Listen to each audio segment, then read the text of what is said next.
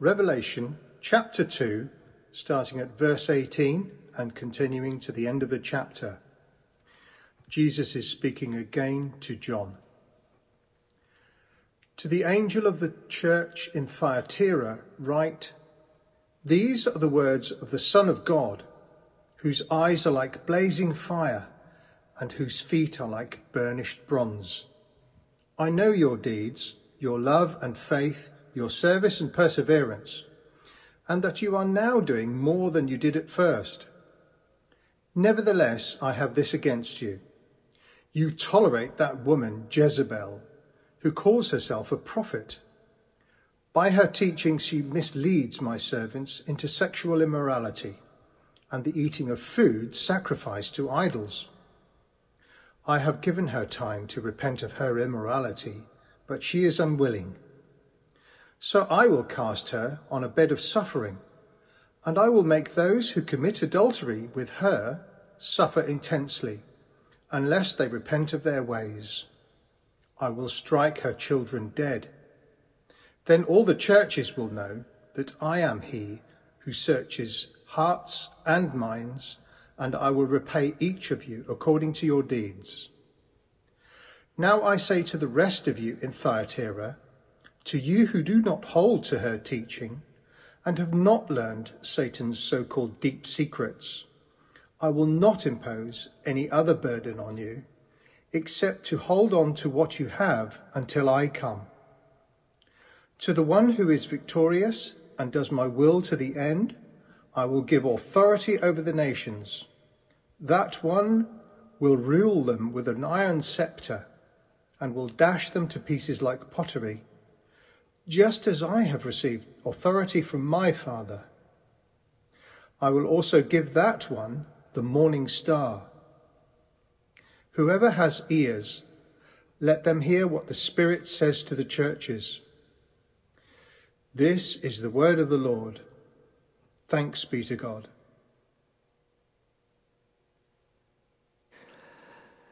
The letter to the church at Thyatira. We have a good internet system here in St Jude's Church, and there's a public network that's open to everyone, and it's called God is Good, and so you can guess the password. The password is all the time. And we encourage people to use it, and it's useful even in services to have it on and working so that people can message out things in the sermon that's spoken to them. We also have someone on the staff team who just keeps an eye on what sites are connected to by that internet uh, network. And the thing is this one morning during the main service here at St. Jude's, there were three connections to an internet betting site. Three times during the service when someone checked the odds or perhaps put on a bet. It wasn't seen by anyone around them, but it was seen by someone. And for me, that is a failure of our church to be holy. We aim to gather to worship God, but instead, someone was worshipping another idol. An idol which says that you can get rich quick if you have luck or the right knowledge an idol that takes a terrible toll on lives all through our society. Jesus starts this letter with the words that start each letter I know your deeds. He sees, he knows, he searches hearts and minds, and sometimes he smiles, and at other times he shakes his head. The letter to the church at Thyatira. This is the longest letter of all those sent to the seven churches, and one of the hardest hitting. It shows us clearly the gravity of sin, that we must not meddle with Christianity, we must take it seriously. We must hold on, and if we do, then we can look forward to a great reward. This letter is about holiness. We are called to be a holy people. Why?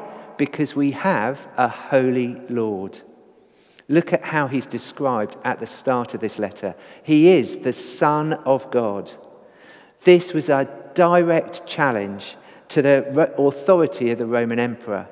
They've actually uncovered inscriptions at Thyatira which called Domitian, the Roman emperor, the emperor, the high priest, and the Son of God, the son of the god Vespasian, the previous Roman emperor, who was made a god. And this letter is saying that Jesus is the true Son of God.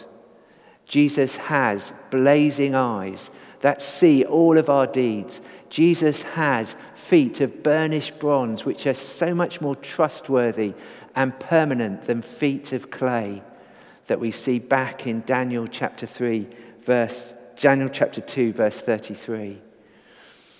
Jesus is the one who is a holy Lord, and he sees that there are good things going on in Thyatira. He sees their love and their faith, their service and their perseverance. There are lots of good things going on, but nevertheless, he sees deep into their other deeds as well. So, what was Thyatira like? Well, for me, it was a bit like Basingstoke. You see, Thyatira was not a big city, it had no great history. It was not one of the big players in the area. It probably didn't have a very good football team. But what it did have was access to trade routes. It was there on the junction of lots of different roads, and so lots of businesses made their home there. It became a centre for dyers and wool merchants. Remember back in Acts chapter 16, Paul met Lydia, who was a dealer in purple cloth, and she came from Thyatira. There were other guilds there coppersmiths, potters, tanners, leather cutters, bakers, and slave traders. And where there were these trades, there were these trade guilds, and they've uncovered uh, again inscriptions from these trade guilds at Thyatira. And the guilds would have been places of religious devotion as well as practical assistance to those in that trade.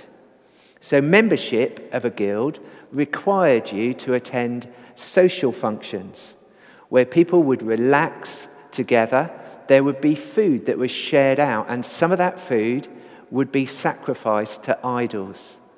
And then there would have been plenty of wine, and those parties would have led on to sexual immorality. This was the background, this was the context for this young church, possibly planted by Lydia. This is the context in which they were seeking to exist and to grow. It was a tough place and a tough time to be a Christian. But there were internal dangers that were even greater than the dangers that they faced around them. Because amongst them was someone that Jesus sees and calls a prophetess called Jezebel. That probably wasn't her real name, but it's the best name from all of the Old Testament characters that applied to her, that fitted her. It points back to the wife of the king of uh, Israel called King Ahab, who came from a different area, a different region, and brought with her her own priests and idols into the city and the culture of Israel. She brought prophets and idols of Baal, and there was a great showdown with her between her priests and Elijah on top of Mount Carmel when God rains down fire on a sacrifice and burns it up completely. But even after that victory, Elijah has to flee from Jezebel. He has to flee as far as he can go because Jezebel is the one who's in control. Jezebel is the one who holds power. There are lots of Old Testament names that are still in use today, aren't there? There's Ruth and Rachel and Rebecca, and there's Deborah, of course. But I've never met a Jezebel. In the whole of my life, I've never met a Jezebel. In fact, a Jezebel has passed into our dictionary as a woman who is shameless and evil and wicked. Yet somehow, this Jezebel gets onto the electoral roll of the church of Thyatira. She becomes a church member and she influences those around her. It may not be obvious to all, but Jesus sees what she is doing. She is leading the people astray in the two ways that they are particularly called to stay different. Remember, Adam said last week, they were not to be like them, not to be like those around them, but they were falling into that sin because the prophetess said it was okay. This was a serious sin, and there were consequences. There would be direct suffering for her and her followers, and her children would be killed. This is Jesus who says, I will strike her children dead. Jesus takes sin seriously. This is Jesus who tells us if our eye causes us to sin, we should pluck it out. If our hand causes us to sin, we should chop it off. We have been given this gift of grace and forgiveness. But the cost of that gift was tremendous. It was Jesus' death on a cross, dying for us in our place. 1 Thessalonians chapter 4 verse 7 tells us God did not call us to be impure, but to live a holy life. The world around us knows this. That's why the papers get so excited when the vicar runs off with the organist. We're meant to live a holy life. It's why the sex scandal that's affected some parts of the church, sexual abuse amongst those who are meant to lead people out of darkness, has caused so much damage. We're called to holiness and we must take sin seriously. Paul says in Romans, the wages of sin is death, but the free gift of God is eternal life in Christ Jesus our Lord. This is not an out of date message that we can choose to ignore. This is Jesus speaking to us, to our church in our time. We must encourage one another to live holy lives. So, this is a letter that we need to get practical about. And I want to share with you some points from a sermon that I heard 15 years ago, but I still remember because I've had to put this sermon into practice lots of times in my life. The sermon said that if you want to beat sin in your life, then you have to practice five A's. Those five A's are to admit, adapt, avoid, account, and accept. You have to admit that you have a problem, adapt to protect yourself, avoid the triggers and the opportunities, be accountable to someone about it, and accept that you need help to overcome sin. First, you need to admit that sin, sin is damaging you and your relationships. I expect there were some people after the start of the talk who were saying, well, betting is not that bad. It may not be the biggest sin in the world, but I'd say there's lots of reasons why we shouldn't allow gambling to have so much space in our society. And above all, I'd say that it's not something that we should be doing when we come to worship God. The first step in the process of overcoming sin is to admit the hold it has in our lives that's why at every Alcoholics Anonymous meeting, the first thing that you do when you introduce yourself is to say, Hello, my name is, and I'm an alcoholic.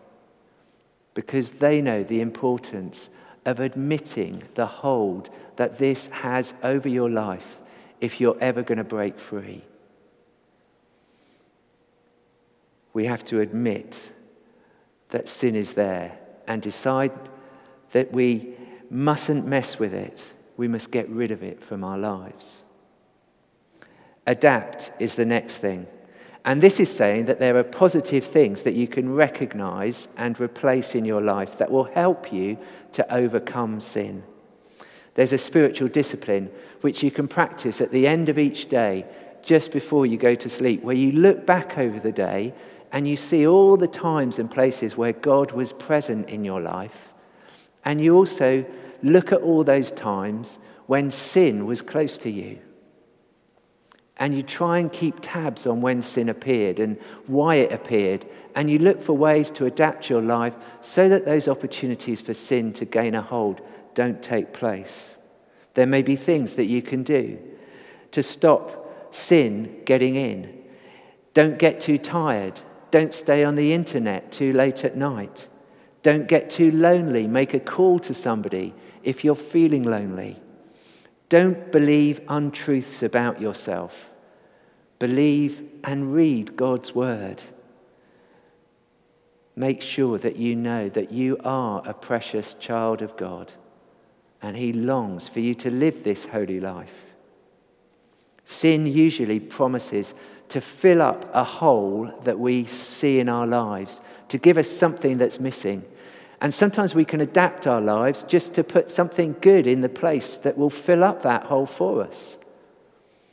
Be kind to yourself. Work out healthy rhythms and patterns for your life so that sin can't get a hold.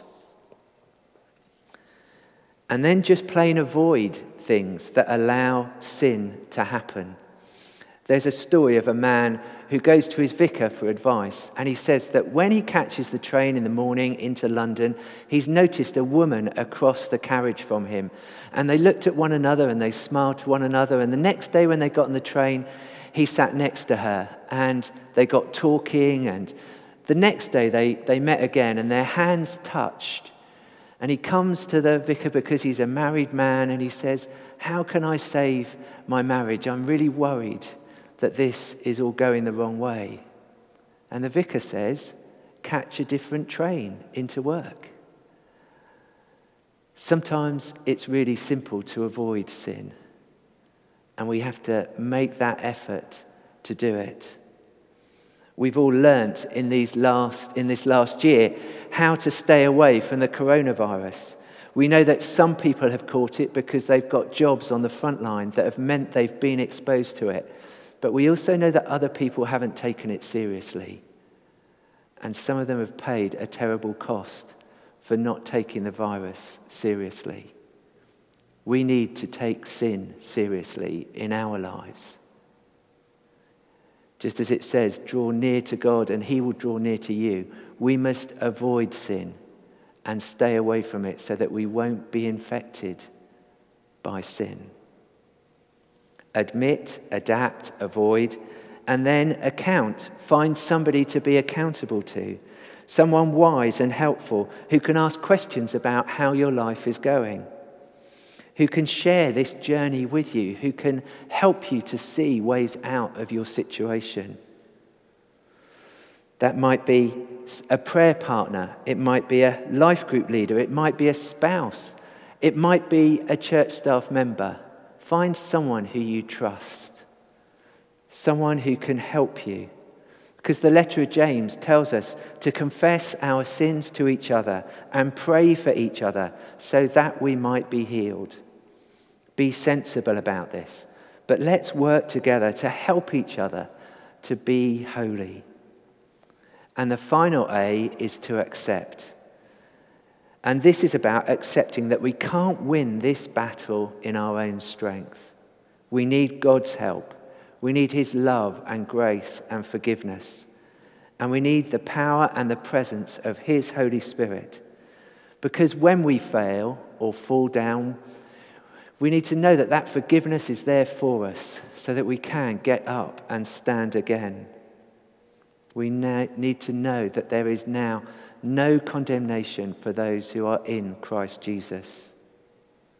For we have a new identity in Jesus, and we need to accept his authority in our lives. In his first letter, Peter tells the early Christians that they are a chosen people, a royal priesthood, a holy nation, a people belonging to God, that you may declare the praises of him who called you out of darkness and into his wonderful light. This is who we are. If we hold on, we will be rewarded. We will have the authority that comes from Jesus, for Jesus is with us We will have his presence, for he is the morning star. So let's remember these five A's. You don't have to get them in any particular order, but they're all really helpful to hang on to when confronted by sin. Admit, adapt, avoid, account, accept. Stay away from sin and live a holy life. If we do this, we will become the church that Jesus called us to be. We will shine his light in the darkness, and we will see that he will have the glory that he deserves in our city, in our streets, and in our souls. Let's pray.